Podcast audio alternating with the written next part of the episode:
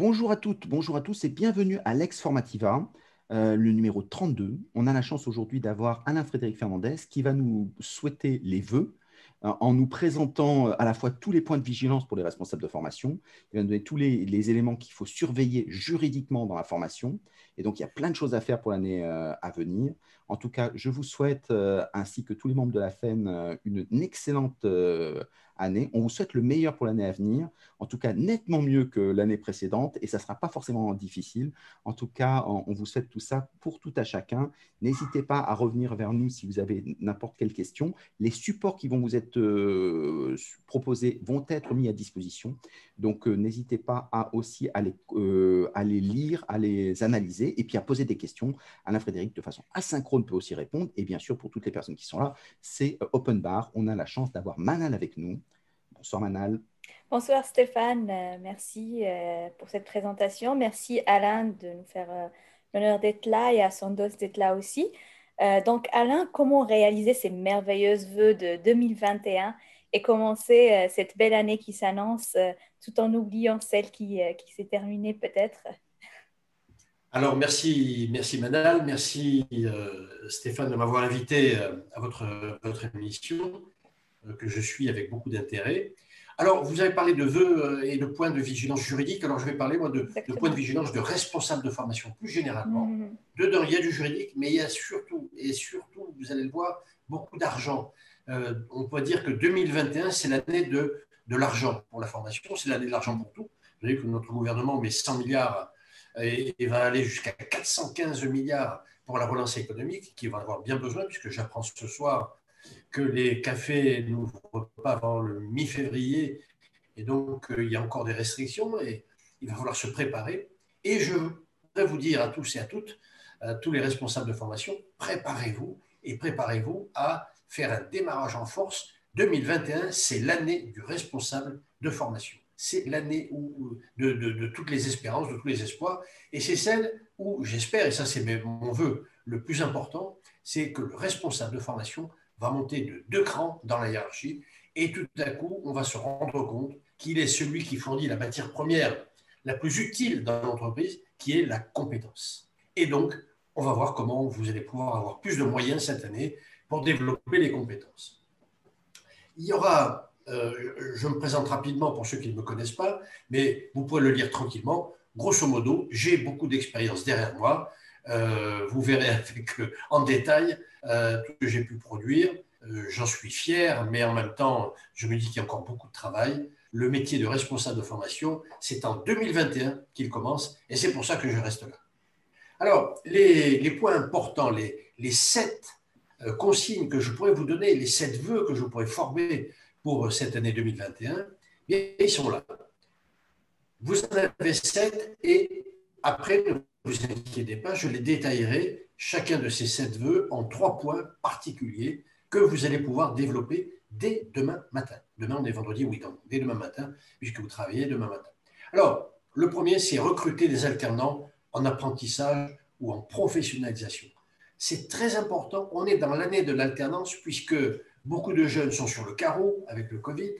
Beaucoup n'ont pas trouvé d'apprentissage, n'ont pas trouvé de, de maîtres de stage ou d'entreprises qui les accueillent, et donc des moyens supplémentaires sont donnés au développement de l'apprentissage et de la professionnalisation. Le deuxième point, ça va être de coupler le recrutement et les formations d'intégration et ne pas faire que d'un côté on recrute des, jeunes ou des collaborateurs de l'entreprise et de l'autre côté on vient ensuite voir le service formation en disant il va falloir les former.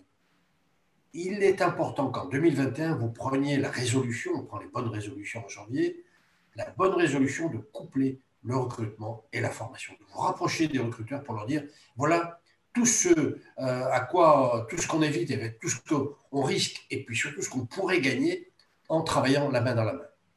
Le troisième point, c'est que l'OPCA devient l'OPCO et qu'il a beaucoup de services à nous offrir. Il va falloir tirer le maximum de tous ces services. Ensuite, le quatrième point, profitons d'une nouvelle année pour développer notre carnet d'adresses le responsable de formation aujourd'hui ne peut plus être isolé, que ce soit pour la loi, pour l'échange de compétences. Euh, l'échange de compétences, le benchmark, c'est ce que vous faites au travers de la FEN, mais aussi euh, des financiers externes et, tous ceux qui vous permettent de développer votre, votre action. Donc, développer le carnet d'adresses. Préparer l'avenir, préparer les nouvelles compétences dont on va avoir besoin à partir de 2021, mais pour les cinq prochaines années. Et ça, c'est l'avenant PROA. Je répondrai à quelques questions sur l'avenant PROA.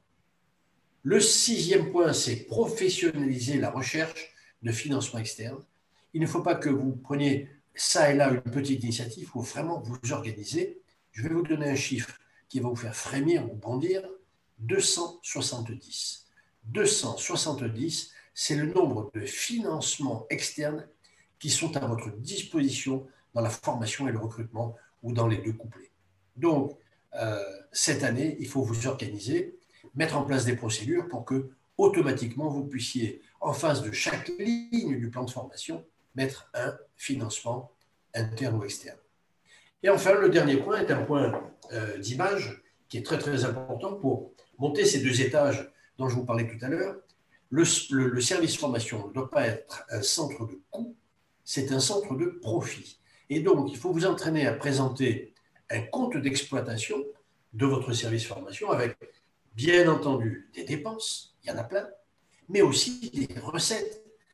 Et il y a des recettes. Les recettes, on verra, ça peut être des aides, mais ça peut être des exonérations de charges, ça peut être des subventions, ça peut être des facilitations, enfin, il y en a plein, il y en a 270. Il faut que vous présentiez votre compte d'exploitation du service formation et non pas votre carnet des dépenses. Voilà, alors est-ce qu'avant qu'on commence, il y a quelqu'un dans le groupe où euh, Manal euh, souhaite me poser une question euh, sur un de ces sept points ou vous voulez qu'on démarre tout de suite? Moi j'ai une question, mais comme tu veux, j'avais une question enfin, qui me tarote depuis un petit moment et tu abordes le sujet parce que je connais un peu le financement sur le recrutement des alternants et je me posais la question si ça concernait aussi les stages ou si c'était limité aux apprentissages et aux professionnalisations. Alors, c'est effectivement, merci de cette question, réservé à ce qui est apprentissage ou professionnalisation. En fait, alors, il y a aussi une aide qui va nous être donnée, on va voir sous forme d'exonération d'une charge nouvelle. On parlera d'économiser sur la CSA. C'est pour les gens qui sont en service militaire à l'étranger, d'accord? Alors effectivement, ça, ça rentre dans euh, le, coefficient. Il faut qu'il y ait 5 d'alternants euh, dans euh, l'entreprise 5% d'alternance, c'est énorme. C'est-à-dire que dans une entreprise de 100 personnes, il faut qu'il y ait 5 alternants. Et dans une entreprise de, 1000 personnes, il faut qu'il y ait 50 alternants. Euh, c'est un compte que l'on ne tient pas assez souvent. Et pourtant, on verra, ce sera notre troisième point là, euh, que ça peut faire une économie euh, considérable. Alors, l'actualité, aujourd'hui, et pour toutes les entreprises, qu'elles soient de moins ou de plus de 50 ou de plus ou moins de 250 salariés, toutes les entreprises, sans, exception, pardon, ont la possibilité d'obtenir une aide à l'apprentissage de 5 000 euros pour un apprenti mineur et de 8 000 euros pour un apprenti majeur. Donc la limite, elle est à 18 ans. En dessous de 18 ans, si je prends un apprenti, j'ai une aide immédiate de 5 000 euros. Et si j'engage un apprenti de plus de 18 euh, ans, j'ai une aide de 8 000 euros. C'est colossal, parce que n'oublions pas qu'en plus, dans les contrats d'apprentissage, il y a une exonération des charges salariales. Ce qui veut dire qu'aujourd'hui, prendre un apprenti, c'est une super belle opération. Et un apprenti, ce n'est pas obligatoirement quelqu'un uniquement qui vient faire de la photocopie. Un apprenti, c'est aussi quelqu'un qui peut avoir un bac plus 4 ou un bac plus 5 et qui peut venir débloquer euh, quelque chose d'important chez nous. Par exemple, tout à l'heure, quand je parlerai d'organiser le financement de la formation, eh vous pourriez très bien prendre un apprenti euh, Master 2 et lui faire travailler sur ses procédures de recherche de financement. Donc, l'apprentissage, c'est tout bon cette année en 2021. combien, Alf, combien coûte un apprenti euh, sur une année? Alors, un apprenti, ça ne coûte pas grand-chose, puisqu'un apprenti, euh, quand on est en dessous de, en dessous de 18 ans, on est grosso modo à 50-60% du SMIC. Et lorsqu'on est au-dessus de 18 ans, on est dans le minimum de la convention collective de la branche. Donc, c'est pas cher du tout un apprenti. Un apprenti, euh, et je répète, d'abord, l'apprenti lui-même, vous ne payez pas de charges sociales sur le salaire qu'on lui verse. Et lui-même est défiscalisé, c'est-à-dire que l'argent qu'il gagne, il ne le fait pas rentrer dans la, corbeille fiscale de, de, sa famille, il est totalement exonéré d'impôts. L'apprentissage est réellement un point important. Et d'ailleurs, on verra que le conseil régional peut apporter aussi plein d'aide à votre apprenti, que ce soit pour se loger, se nourrir, s'habiller, s'équiper, se déplacer. Tout ça est pris en compte par le conseil régional. Donc ça vaut vraiment, vraiment la peine cette année de prendre des apprentis. Et c'est l'entreprise qui organise ça? Pardon, c'est l'entreprise qui organise ça quand on dit pour le, financement, l'habillement, etc., le logement. C'est l'entreprise qui fait la demande non, Tu as raison, merci. Je, suis allé un peu vite, tu as raison. Euh, une fois que j'ai engagé un apprenti, il est dans une région et il lui suffit d'écrire au conseil régional, au, service apprentissage, tout simplement. Alors, Bien sûr, normalement, c'est madame ou monsieur le directeur général adjoint chargé de la formation et de l'apprentissage. Mais il lui suffit d'écrire au conseil régional service apprentissage. Il a dit quelles sont toutes les dépenses auxquelles il est confronté dans l'année et automatiquement, le conseil régional va l'aider. C'est quelque chose qui est, qui est très très peu utilisé, alors que euh, c'est vraiment miraculeux. J'ai euh, à la Sorbonne des étudiantes qui ont eu euh, leur colocation payée, l'achat d'un ordinateur, le train aller-retour le vendredi et le lundi, etc. Donc, il ne faut pas hésiter à le faire. L'apprentissage, c'est pratiquement on est une bonne cinquantaine d'années de mauvaise image de l'apprentissage et surtout, on voudrait ressembler à nos voisins allemands et que tout le monde soit dans l'apprentissage. D'accord? Donc, euh, c'est vraiment une volonté non seulement du gouvernement, mais aussi de, de toutes les branches euh, professionnelles en France. Le deuxième point sur lequel je voudrais attirer votre attention, en ce qui concerne l'alternance, ce sont les contrats de professionnalisation. Alors, beaucoup d'entre vous m'ont dit, mais on ne peut pas mettre quelqu'un, engager quelqu'un en contrat de professionnalisation, puisque derrière, il faut une formation référencée au RNCP, donc une formation qui débouche sur un titre. C'est faux jusqu'à fin 2022, puisque la loi prévoit d'utiliser des contrats de professionnalisation expérimentaux. C'est le terme officiel qu'ils ont, ces contrats de professionnalisation expérimentaux, qui ne débouchent pas sur un titre ou sur un diplôme, qui sont composés de la formation que vous voulez, c'est une formation réellement maison, celle qui vous permet d'intégrer vos salariés, de leur apprendre éventuellement vos services et vos produits, de leur faire connaître vos métiers. Et donc, ce contrat pro peut être fait réellement sur mesure pour chacune des personnes qui entrent. Et il est remboursé comme un contrat de professionnalisation normal. Et vous pouvez d'ailleurs engager, et c'est moi le, conseil que je peux vous donner, c'est d'engager un maximum de personnes en contrat pro, même si elles gagnent deux ou trois fois ou quatre fois le SMIC. Vous pouvez engager des cadres supérieurs en contrat pro expérimental, puisqu'il ne s'agit pas de leur donner un titre, il s'agit de leur permettre de s'intégrer parfaitement dans votre entreprise. Donc n'hésitez pas à avoir recours à ces contrats de professionnalisation expérimentaux. Rapprochez-vous de votre OPCO, il connaît parfaitement le dispositif. Et enfin, le point important, si effectivement vous recrutez des apprentis et des contrats pro en 2021, eh bien, vous allez échapper à la CSA, la contribution supplémentaire à l'apprentissage.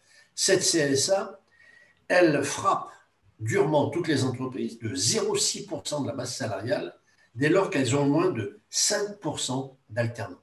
Donc, si vous avez 300 euh, salariés dans votre entreprise, il faut que vous ayez 5% de ces 300, ça fait 15 alternants. Et si vous avez moins de 15 alternants, vous allez payer une contribution égale à 0,6% de l'ensemble de votre masse salariale. C'est colossal. Quelquefois, pour un ou deux apprentis supplémentaires, vous échappez à une taxe euh, énorme. Donc pensez-y, vérifiez bien, regardez sur vos tableaux de bord et engagez des gens, même si c'est des gens qui vont rester chez vous, euh, n'hésitez pas à faire démarrer par, par exemple, un contrat de professionnalisation expérimentale, une personne qui va rester chez vous.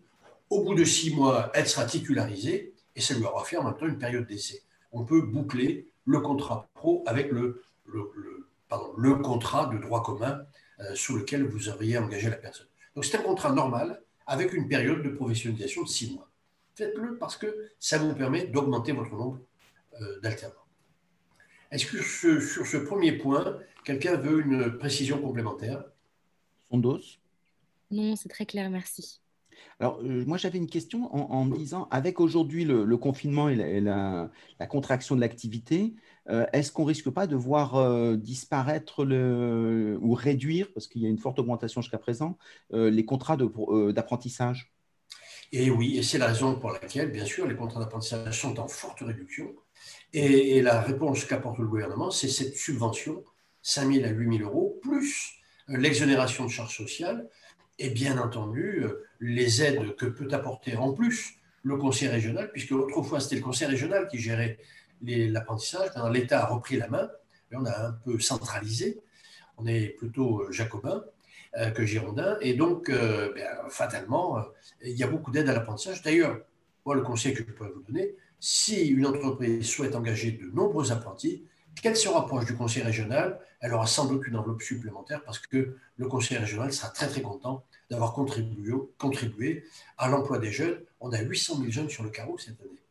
800 000, c'est une promotion, donc euh, il, va falloir, euh, il va falloir les recaser. Et, l'aide à l'apprentissage ou l'aide au contrat de professionnalisation, c'est une des, des, deux possibilités.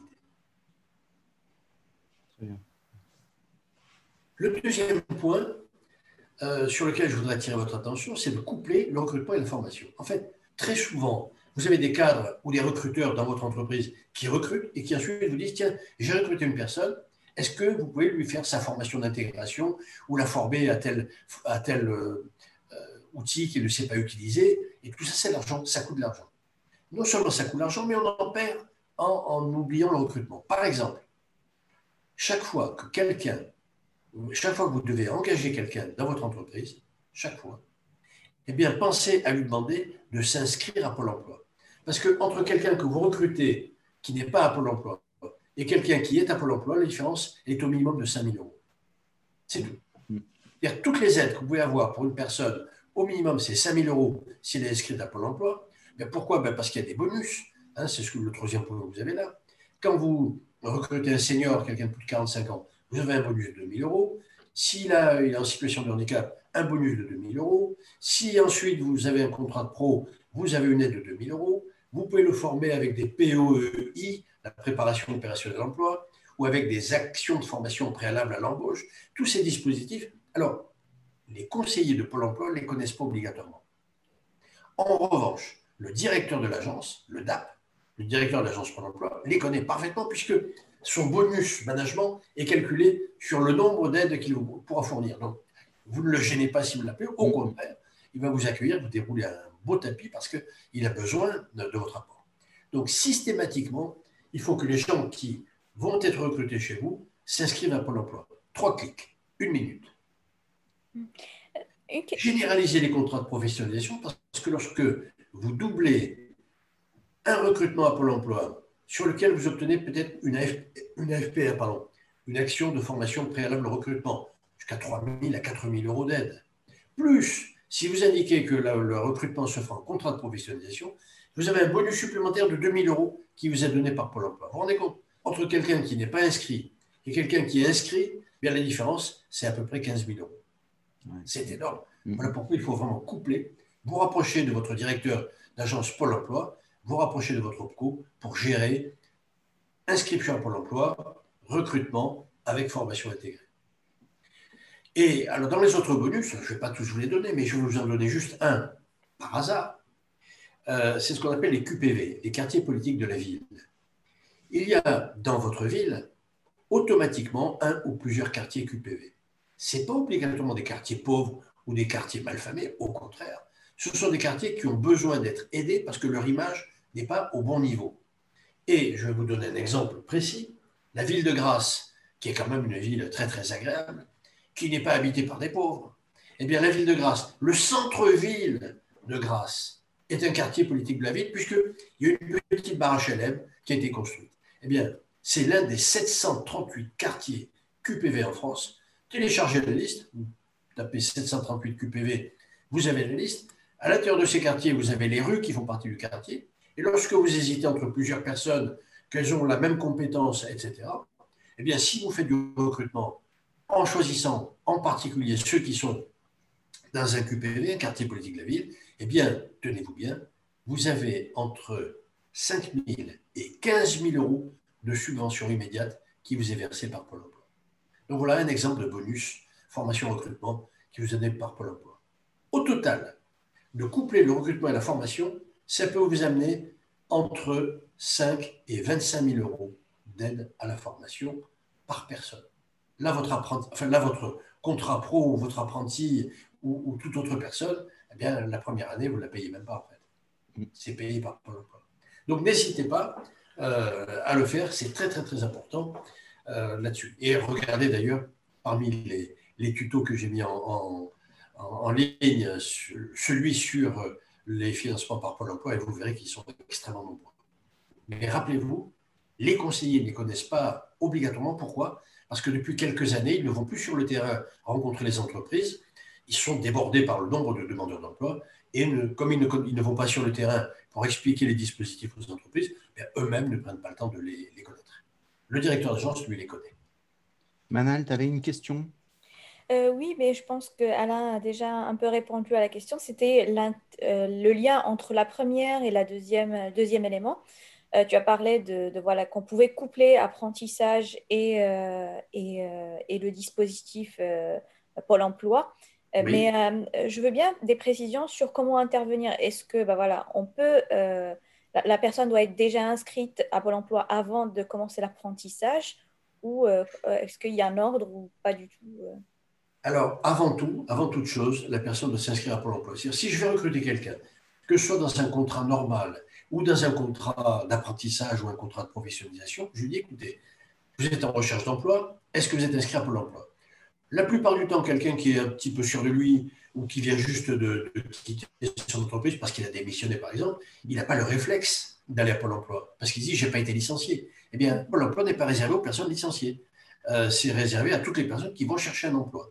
Donc, dès que j'ai quitté mon entreprise, ou alors que je suis, par exemple, en période fin de, période de, congé de, départ, qu'est-ce que je fais? Eh bien, Je m'inscris à Pôle emploi. C'est très, très, très, très important parce qu'il y a deux styles, il y a deux, deux, types de, Français. Il y a ceux qui sont dans un statut et ceux qui ne sont pas dans un statut. Eh bien, pour le recrutement et pour la formation, le statut idéal s'inscrit à Pôle emploi. Ça ne veut pas dire qu'on va être secouru, ça ne veut pas dire qu'il va falloir aller pointer, mais ça veut dire qu'officiellement on est inscrit et dans la minute qui suit l'inscription, on a droit à toutes les aides de Pôle emploi. C'est quand même dommage de passer à côté. Je répète, c'est entre 5 et 25 000 euros. Je peux même, mais ce serait, euh, ce un petit peu long, vous faire la démonstration du jackpot. J'ai, en, cumulant toutes les aides possibles et imaginables, eh bien, je peux vous dire qu'on peut gagner jusqu'à 45 000 euros sur un recrutement en formation. Parce que tout ça se cumule. La région, l'État, euh, Pôle emploi, l'entreprise, etc., locaux, on arrive à 45 000. Pensez-y, la logique, c'est réellement que tous les salariés que vous allez recruter s'inscrivent à Pôle emploi. Et ils sont immédiatement désinscrits dès lors qu'ils sont recrutés. Donc, ils, ne rentrent pas dans la statistique puisque 10 minutes plus tard, ils en sortent. Il y a des, euh, des critères de taille d'entreprise, des petites entreprises, grandes entreprises, tout aucun critère de taille d'entreprise. Je répète, aucun critère de taille d'entreprise. Ça peut être un salarié, je suis artisan, je recrute un salarié. Je suis multinationale, je recrute un, une personne. Les droits sont les mêmes puisque ce sont des droits attachés à la personne et qui lui permettent de trouver un emploi. En fait, Pôle emploi fait le calcul en se disant j'ai intérêt à donner beaucoup d'argent parce que ça coûte moins cher de subventionner que de payer quelqu'un qui, qui est un chômeur. Et si on veut avoir, le, si on veut avoir les détails, on peut aller sur les chats de la formation. Et donc, on a tous les détails de tout. Très bien. Et donc, n'hésitez pas. Et on peut même aller sur le site de M2I avec une, appli qui permet de calculer le, nombre, en fonction des recrutements que l'on a chaque année, le, nombre, le, montant des, financements possibles et imaginables. D'accord? Donc, c'est sur le site de M2I, euh, Service de Société de Formation. Le troisième, alors le troisième, c'est qu'on a un OPCO et que l'OPCO euh, a fini d'être un collecteur d'impôts. Encore, une année ou deux pendant lesquelles ils vont euh, nous demander de l'argent, mais dans deux ans, c'est la l'URSSAF qui se chargera de, euh, de, la, la, collecte. Donc, la vieille tradition de nos OPCA, qui étaient d'abord des collecteurs d'impôts et qui utilisaient les deux tiers de leur personnel en back-office à calculer les montants des collectes, à relancer ceux qui n'avaient pas versé, etc. Mais c'est fini. Leur seule mission maintenant, c'est de conseiller et d'aider. Donc, des centaines, au total, il y a 5000 salariés, des centaines de salariés euh, des OPCO qui jusqu'à présent étaient en arrière, vont revenir vers l'avant, peut-être à distance, pour conseiller les entreprises. Ils vont conseiller toutes les entreprises qui vont faire appel à eux. Et moi, j'ai trois conseils à donner cette année dans les aides avec l'OPCO. Le premier, c'est d'utiliser la subrogation. Rapprochez-vous de votre OPCO. Bien sûr, pour l'instant, il a encore des recettes parce qu'il collecte, mais quand il ne collectera plus, il utilisera la subrogation, c'est-à-dire qu'il se substituera à vous dans votre plan de formation pour payer les fournisseurs, vérifier que tout le monde a bien une feuille de présence, que tout le monde a bien eu les supports, que les conventions sont bien signées. Bref, tout ce travail inutile que vous faites pour l'instant, parce qu'il n'y a personne pour vous le faire, dire utiliser votre droit au plan de formation en choisissant vos fournisseurs et en décidant du type de formation, et ensuite confier à votre OPCO la totalité des autres opérations. Vous serez sûr d'être parfaitement en règle, aucun risque, et en plus, à la fin de l'année, lorsque vous avez dépensé tout l'argent de formation sur lequel vous étiez engagé, admettons que vous ayez un budget de 100 000 euros de formation, bien vous versez 100 000 euros à votre OPCO, pas en une seule fois, vous le versez mois par mois. Et à la fin de l'année, quand vous avez dépensé tout votre budget euh, formation, eh bien, il lui reste lui de l'argent qui n'a pas été dépensé par les autres et il peut vous donner des enveloppes supplémentaires. C'est non seulement une facilitation de la gestion, mais c'est en plus de l'argent que peut vous donner gratuitement cet OPCO qui n'a pas intérêt à ce qu'il lui reste de l'argent dans la caisse, puisque l'OPCO gagne de l'argent à la collecte, mais au décaissement aussi, c'est-à-dire chaque fois qu'il lui donne de l'argent, il... donc pensez à la subrogation. Rapprochez votre, votre OPCO pour en parler. Le deuxième point, c'est aussi de demander de dématérialiser les relations, puisque au lieu de, remplir des documents à chaque fois, si ces documents peuvent être dématérialisés, euh, traités uniquement par Internet, c'est quand même beaucoup plus facile. Donc demandez-leur. Et vous avez même beaucoup d'OPCO qui ont créé des, petits logiciels, des petits développements SIH qui permettent de gérer la totalité euh, sans même la signature électronique qui vous permet d'aller beaucoup plus vite. Par exemple, en ce moment, j'ai beaucoup, d'entreprises euh, qui font de la formation et qui euh, ont des feuilles de, de présence qui sont traitées de façon informatique avec une signature électronique. C'est quand même beaucoup plus commode. Et enfin, le troisième point, le conseil que je pourrais vous donner, c'est d'inviter non pas votre conseiller OPCO, mais votre patron d'OPCO, le, patron régional de votre OPCO, l'inviter. Bien sûr, il faudra peut-être penser à un apéritif sans alcool euh, et un repas sans, sans ce que vous voulez. Il y a plein de, substances qu'on ne veut pas dans les, dans les repas. Mais quand même, passer 2-3 heures avec lui, prendre le plan de formation de l'année 2021, vous pouvez encore le faire jusqu'à fin mars. Et ligne par ligne, vous dites, écoutez, moi, voilà la formation que je veux faire, voilà le type de personnes euh, qui vont être destinataires. Est-ce que vous avez un plan d'accompagnement? Et automatiquement, il va vous dire, oui, ça c'est une formation, par exemple, sur de la sécurité. Eh bien, vous avez euh, l'INRS qui organise cette formation, elle est gratuite, et voilà la formalité pour y aller. Et en faisant ça, vous êtes sûr de trouver au moins 15 à 30% d'économie sur votre plan de formation. Le tout, c'est d'appeler votre conseiller et son patron, le cas échéant, si le conseiller n'est pas très très euh, formé, et de négocier le plan ligne par ligne. Ça va très très très vite, et je répète, on trouve des financements soit euh, par euh, France Compétences, soit par euh, OPCO lui-même directement, soit par le Conseil régional, l'Europe, enfin, vous avez tous les financements possibles, la directe, c'est-à-dire l'État. Le LOPCO est capable de de vous expliquer tout ça, sauf si vous lui demandez directement est-ce que vous avez un financement pour ma formation? Il va vous dire non, vous ne rentrez pas dans les. Alors, si vous lui montrez votre plan de formation ligne par ligne, vous dire ben, ça je prends, ça je ne prends pas, ça, ah tiens oui c'est vrai, mais il faudrait que vous l'appeliez différemment, etc., etc., etc. Et donc, il peut vous faire entrer dans les clous. Avant fin mars? Pardon? Il faut que ce soit fait avant fin mars? Oh ben non, mais disons plus vite vous le faites, plus vite, plus vous avez d'engagement. Et vous pouvez même faire une chose, c'est de dire, voilà, mon plan de formation, il fait 200 000, euh, mais je veux subroger 100 000. Et une fois que vous avez dépensé les 100 000, vous dites est-ce que vous pouvez m'aider? S'ils ont de l'argent, ils vont vous aider. S'ils ont déjà tout dépensé parce que je m'y suis pris un petit peu tard, mais vous avez vos 100 000 de réserve. Donc pensez-y, euh, faites-le dès que possible. Et moi, l'idéal pour 2022, faites-le en, décembre 2021. Là, vous êtes sûr d'avoir euh, l'argent mis de côté. Et vous pouvez même leur demander de s'engager sur une enveloppe en disant, moi, si je mets 100 000, combien vous me donnez Ils vont dire, ben, pour pas grand-chose, au contraire, euh, ça va nous coûter. Et puis, s'ils me disent, ben, si je rajoute 100 000, est-ce que vous me donnez quelque chose? Et là, ils vont dire, c'est intéressant.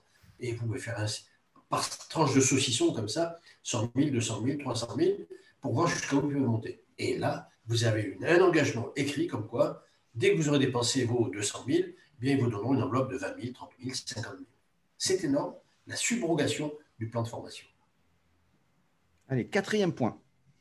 Quatrième point, oui, je suis un peu bavard, excuse-moi. Mais c'est hyper passionnant. Euh, c'est des sujets, tu sais, qui me, me tiennent vraiment à cœur. Alors, je vais être un petit peu plus court là-dessus. Le carnet d'adresse Aujourd'hui, le, la responsable de formation est quelqu'un qui communique. Donc, pour communiquer, il faut avoir des interlocuteurs. Et les premiers interlocuteurs dans l'entreprise, ce sont les chefs de projet. Je ne comprends pas comment dans certaines entreprises, il puisse y avoir un responsable de formation d'un côté et des tas de chefs de projet qui, au dernier moment, vont s'adresser à vous en vous disant Ah voilà, j'ai un projet qui va aboutir en mars, euh, j'ai besoin de former 10 personnes, comment est-ce qu'on peut faire? Non, non, non. C'est à vous d'aller, par l'intermédiaire de votre DRH, d'aller rencontrer tous les chefs de projet pour leur dire je vais vous soutenir euh, pour vous dire le type de formation dont vous aurez besoin. Je vais pouvoir même mettre de l'argent de côté. Donc, travaillons en amont. Vous me direz en même temps, que mon projet sort en septembre, donc je me débrouillerai pour ne pas monter d'opération en septembre, pour que vous ne soyez pas gênés. Bref, montrez aux chefs de projet qu'il peut y avoir une bonne collaboration avec eux et, bien entendu, même un financement de leur formation. Donc, c'est important de connaître vos chaînes de projet. Ensuite, rencontrer les financeurs. Alors, les financeurs sont les financeurs habituels que vous connaissez, c'est-à-dire votre co en particulier, peut-être la GFIP si vous avez une politique de handicap, plus les institutionnels qu'on n'a pas l'habitude de rencontrer, rencontrer le conseil régional. Il y a au conseil régional un ou une directeur général adjoint, directrice générale adjointe de la formation et de l'apprentissage invitez-les, ils sont très contents, comme disent les fonctionnaires, d'aller sur le terrain, de mouiller la chemise, et, ils pourront marquer ça sur leur rapport, et ils pourront vous dire quelles sont toutes les nouveautés, toutes les possibilités. Rencontrer tous les institutionnels possibles, le Greta, l'éducation nationale, euh, les, bien sûr Pôle emploi, tous ceux qui sont autour de vous, tous ces institutionnels, faites-en un carnet d'adresse avec leur 06 perso, euh, de façon à pouvoir les contacter chaque fois que vous avez un problème à résoudre. Ne restez pas seul dans votre tour, euh, même si c'est une toute petite tour. Ne restez pas seul dans votre tour d'ivoire. Allez plutôt sur la côte et surtout donc allez chercher des, des, contacts, un maximum de contacts. J'ai fait mon mauvais jeu de mots, vous me le pardonnez, on est en début d'année. Je ne suis pas encore rodé. personne ne l'a relevé avec beaucoup d'élégance. D'accord, merci, c'est très très gentil. il faut savoir que j'ai été formé à Bonny, hein, donc pour les jeux de mots. Alors, le cinquième point, il est très très très important, l'avenant pro Votre entreprise va voir disparaître et renaître d'une autre façon certains métiers. Des métiers vont disparaître totalement et d'autres vont arriver. Alors comment les métiers disparaissent ou arrivent? Eh bien, c'est sous l'angle, bien sûr, de la technologie, de la concurrence mondiale, des objets connectés, et tout ça fait que des métiers sont en train de se transformer totalement. Je vous donne juste un exemple. Je vois, Stéphane, que tu portes des lunettes bien ces lunettes pourraient être des Google Glass totalement euh, connectés et tu serais capable de parler, alors je sais que tu parles parfaitement anglais, mais tu serais capable de parler en allemand avec euh, nos collègues allemands, en italien avec nos collègues italiens, sans avoir besoin de traduction, sans avoir même appris la langue. Donc tu vois, euh, voyez pour tous que certains métiers, comme les métiers de professeur de langue, vont disparaître. Tout simplement parce qu'on a en temps réel maintenant des traducteurs. Moi, j'ai une toute petite appli qui s'appelle Parler et traduisez et qui me permet de parler en direct avec n'importe quelle personne dans n'importe quelle langue. Il y en a 48. Je peux parler avec un ouzbek euh, en ouzbek, enfin moi en français, lui en ouzbek, et on se comprend parfaitement. Mm. Donc voilà une technologie qui va changer l'accueil dans les collectivités. Quand je recevrai quelqu'un dans une collectivité, mes lunettes me permettront de savoir à qui j'ai affaire. D'abord, je le reconnaîtrai, je le reconnaîtrai facialement. Et à partir de là, son dossier apparaîtra. Je saurai exactement ce qu'il a à me dire, les questions que j'ai à lui poser, les choses à, ne pas faire et à faire, etc. Bref, tous les métiers vont changer et pour ça, il faut que vous commenciez à organiser une prospective des métiers de votre entreprise. Tous les experts de votre entreprise savent comment vont évoluer les métiers, mais ils ne vous le communiquent pas. Ils pensent que vous ne pouvez rien pour eux. Alors que justement, allez les voir, dites-leur comment ton métier va évoluer dans les trois ou cinq prochaines années. Ils vont dire ah oui, je suis allé à Washington, je suis allé dans un salon, je suis allé à Berlin dans un autre salon, je reçois une revue professionnelle qui me dit que bientôt tous nos produits seront fabriqués en imprimante 3D. Eh bien, ça veut dire qu'il va falloir former dans notre entreprise des gens à l'imprimante 3D. Savoir qu'il va falloir les former aux objets connectés, les former peut-être aux exosquelettes. Bref, tout, ce qui va remplacer la technologie actuelle, il faut commencer à le préparer pour savoir quels seront les métiers de futur. À partir de là, mes salariés, je peux savoir s'ils sont capables d'aller vers ce nouveau métier et je peux m'appuyer sur le conseil en évolution professionnelle. En les envoyant au conseil en évolution professionnelle, et vous connaissez tous les opérateurs, ils vont pouvoir être conseillés sur ce qu'ils ont besoin comme compétences supplémentaires pour être capables de tenir ces futurs métiers. Et enfin, bien entendu, je vous parlais tout à l'heure des avenants proie. L'avenant proie, c'est quelque chose de très très important. C'est une sorte de contrat euh, d'alternance pour les gens qui sont déjà dans votre entreprise. Autrefois, on utilisait des périodes de pro, mais elles étaient plus ou moins bien utilisées. Là, l'avenant proie, je suspends avec l'accord de mon salarié, je suspends pendant six mois, un an son contrat, il continue à être payé. Il étudie son futur métier en vue d'une évolution, mais bien sûr, ça figure dans un avenant au contrat, puisque s'il réussit au bout de six mois, au bout d'un an, vers ce nouveau métier, eh bien, je lui fournirai ce nouveau métier. C'est une convention qu'on aura signée, un avenant à leur contrat qu'on aura signé par avance. Et là, tenez-vous bien, c'est open bar. Dans un avenant pro l'OPCO va rembourser le salaire avec les charges sociales, rembourser la formation au coût réel et non pas forfaitairement, rembourser euh, les coûts logistiques et aussi, si on veut, rembourser euh, la garde des enfants pour les gens qui sont en formation. Donc c'est énorme cet avenant ProA. Rapprochez-vous de vos OPCO pour voir, savoir comment ça fonctionne. Bref, positionnez-vous dans l'avenir. Je sais que ça c'est le langage euh, de, Stéphane qui voit l'avenir plus loin que nous depuis des années et des années. Stéphane, le métier de formation à partir de 2021, c'est de se projeter vers l'avenir et d'arrêter de s'occuper de la formation de ceux qui en ont besoin tout de suite. Ceux qui en ont besoin tout de suite, il y a des tas de moyens nouveaux. Euh, il y a même tout simplement de, de, la mise en situation, etc. Ce qu'on appelle la fameuse euh, formation euh, à la mise en situation, la FESP. En dehors de ça, projetez-vous sur l'avenir et préparez plutôt les métiers de dans 2-3 ans, parce que sinon, c'est non seulement certains de vos salariés qui pourraient ne plus être employables et disparaître, et votre entreprise aussi, qui pourrait ne plus être pérenne parce qu'elle n'aurait plus les métiers euh, euh, adéquats par rapport aux, besoins du marché.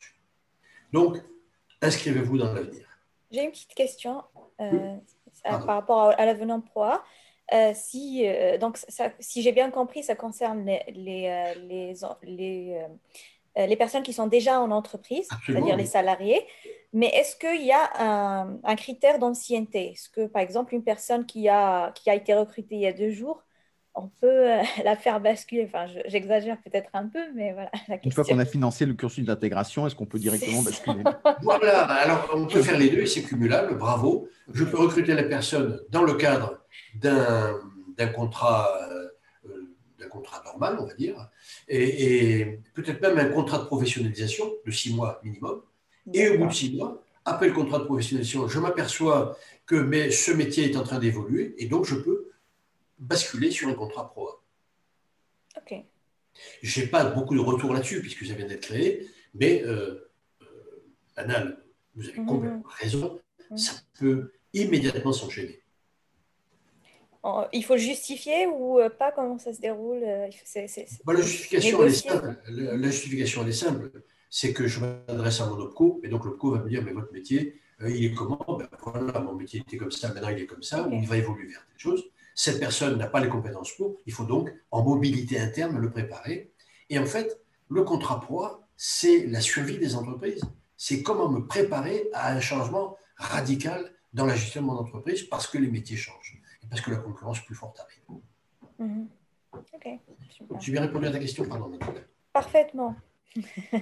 Ça va faire des riches euh, en 2021. le sixième point, c'est de professionnaliser la recherche de financement externe.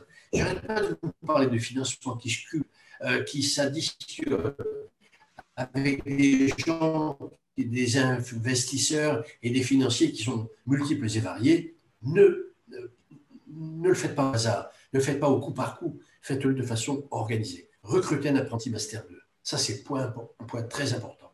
Faites-le former, il y a de nombreux formateurs, dont votre serviteur, pour le former au financement. Et troisième point, lui faire écrire des procédures pérennes. C'est un point très important parce que vous n'avez pas droit aux 270 financements, mais vous avez peut-être droit à 40 ou 50 de ces financements. Donc, il faut que votre apprenti travaille complètement là-dessus pour les connaître, qu'il prenne des contacts avec les financeurs pour se faire garantir qu'il y a droit, effectivement droit, qu'il monte des scénarios sur les recrutements que vous réalisez et autres, et qu'il écrive ses Et bien entendu, pour lui, ce sera l'objet d'un mémoire. Et ce mémoire va lui donner une valeur extraordinaire, puisqu'une entreprise qui veut recruter quelqu'un à un service formation ou, autre RH euh, dans l'entreprise et qui maîtrise bien déjà toutes les procédures de financement, c'est une vraie valeur ajoutée dans l'entreprise. Il est rentabilisé au bout de son deuxième jour de présence dans l'entreprise. Donc c'est un point très très important, professionnaliser la recherche de financement externe.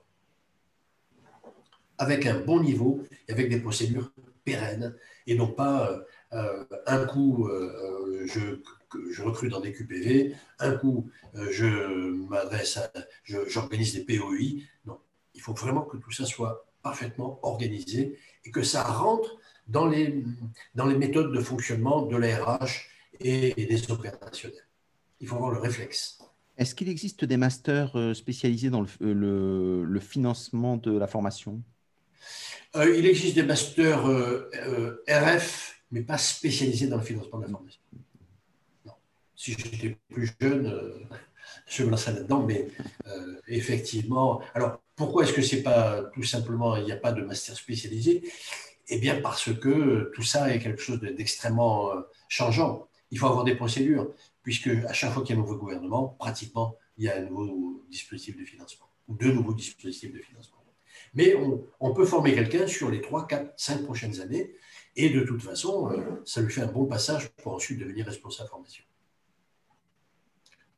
Et le septième point, euh, on est bien dans les temps? Impeccable. Parfait. Donc, le septième point, très très très important, c'est de présenter un compte d'exploitation comme un centre de profit. En, en effet, euh, ce qu'on reproche aux, services formation aujourd'hui, c'est d'être un centre de coût, des, ce qu'on appelle quelquefois des improductifs. Voilà, j'adore. On est improductif alors qu'on produit la matière première qui fait développer l'entreprise et qui lui permet de se développer par rapport à ses concurrents. Eh bien, ça, il faut en avoir conscience. Et chaque fois que l'on présente, qu'un responsable formation doit présenter le bilan de son année de formation au comité de direction, eh bien, il faut que pour les actions les plus importantes, celles qui ont coûté le plus cher, il puisse dire le ROI, à quoi ça a servi? Eh bien, Ça a servi à se préparer pour l'avenir, cette action a permis de se mettre en conformité avec les législations, ou elle a permis de faire ceci, c'est-à-dire, et là je vous renvoie là encore à un tuto sur le, ROI, les, 16 euh, possibilités de présentation d'un ROI euh, de la formation. Il faut vraiment montrer notre plan de formation cette année. Il n'a pas servi à récompenser les gens en leur donnant un, jour ou plusieurs jours de stage avec les copains dans un bon hôtel. Non, il a servi à développer l'entreprise, à préparer son avenir et il a servi aussi à maintenir l'employabilité de chacun de nos salariés car, rappelez-vous, nos salariés de demain sont déjà dans l'entreprise. Nos salariés de demain sont déjà dans l'entreprise. On n'aura pas les ressources nécessaires et former dans les prochaines années, il faudra les former dans son entreprise. Le deuxième point, donc, c'est de faire figurer toutes les recettes et toutes les dépenses. Et dans les recettes, il y a, je répète, les économies qu'on a pu réaliser, car les économies, c'est une recette. Des économies qui ont permis d'améliorer la formation. Je pense tout simplement, par exemple, à une formation à distance versus une formation présentielle. Ça représente des économies colossales. Ça fait partie des recettes du service formation. Puis il y a les aides dont je venais de vous parler, les, comment dirais-je, les exonérations de charges et autres. Et là, il faut vous rapprocher de la comptabilité pour que tout cet argent que note votre comptable et que, et que vous verse un certain nombre d'opérateurs soit bien isolé, c'est la comptabilité analytique, et que ça puisse vous être donné en fin d'année pour que vous puissiez faire votre propre bilan. Donc c'est un point très très très important. Et enfin, le troisième point. Ce bilan, est-ce qu'il est plus orienté pour les, euh, euh, pour les dirigeants, pour le sommet stratégique ou pour les partenaires sociaux? Alors, il sert aux deux. Il sert aux deux, mais en particulier pour les dirigeants d'entreprise, parce que pour entrer dans la cour des grands, il faut être un centre de profit. Or, le service formation est un centre de profit, ça n'est pas un centre de coût. Définitivement, vous ne coûtez rien, vous rapportez. Mais seulement, il faut le prouver. Mm. Un service formation, ça rapporte de l'argent, ça rapporte des compétences, ça rapporte de l'employabilité et ça rapporte de la compétitivité. Ça ne coûte pas d'argent. Il faut pour toutes. Mm. Le, le, troisième point, qui sera le 21e et dernier point d'aujourd'hui, c'est de procéder à une analyse de la valeur. Alors, l'analyse de la valeur, c'est un vieux terme français qui a été remplacé par un terme anglais qui s'appelle le cost cutting. Couper les coûts, en quelque sorte. Bien, tout simplement, dans votre service formation, comme dans tous les services de l'entreprise, et là, c'est une formation que j'ai eue pendant dix années euh, en tant que, cadre chez Unilever, il faut procéder à une analyse de la valeur tous les trois ans. Ça consiste à se dire, je prends tous les postes de dépenses, sauf le personnel, je prends tous les postes de dépenses et je me dis, est-ce que ça, c'est encore utile? Je donne un exemple. Vous avez une société comme Demos qui, euh, pendant des années, a donné des petits, des petits sacs, des petits sachets en, en, simili-cuir dans lesquels on mettait les documents, puis des, euh, puis des classeurs, et on s'est aperçu que ça rentrait dans une étagère ou dans une armoire, que ça ne ressortait jamais. Donc, ce n'est pas la peine de donner ce document, il n'apporte pas de valeur ajoutée au stage. Si on donne des stylos, bien sûr, ok, mais les gens viennent aussi avec leurs stylos, c'est pas la peine etc., etc. Peut-être aussi, et ça, ça va peut-être vous choquer au démarrage des stages. Je suis contre le repas gastronomique. Écoutez, la formation est un moment de travail. Donc, il ne faut pas lui donner un côté festif. Les gens doivent avoir le même petit déjeuner que celui qu'ils ont quand ils arrivent. Il faut une machine à café, il faut éventuellement, pour une fois, euh, donner des croissants, mais arrêter les buffets somptueux arrêter euh, ces choses-là. Euh, le midi, on a le repas qu'on aurait à la cantine normalement. Donc, ne, cherchez pas des, menus exceptionnels. On est là pour travailler, il faut le montrer. C'est déjà un message que vous envoyez en montrant que la journée de formation une journée de travail. Donc, regardez toutes les dépenses que vous pouvez couper. Et en fin d'année, si vous avez économisé 5 000 euros, ce sera formidable parce que vous le mettrez dans votre compte d'exploitation. Le directeur financier dira cette personne-là, elle est des nôtres, elle sait que dans une entreprise, il y a des dépenses et des recettes, et pas uniquement des coûts. Voilà le dernier des conseils que je voulais vous donner. J'ai été peut-être très bavard et très long. Euh, Stéphane, dis-moi, est-ce qu'il y a d'autres questions? Et donc, c'est très bien. On a encore un petit peu de temps. Donc, si Manal ou Sondos, vous avez une question? Oui.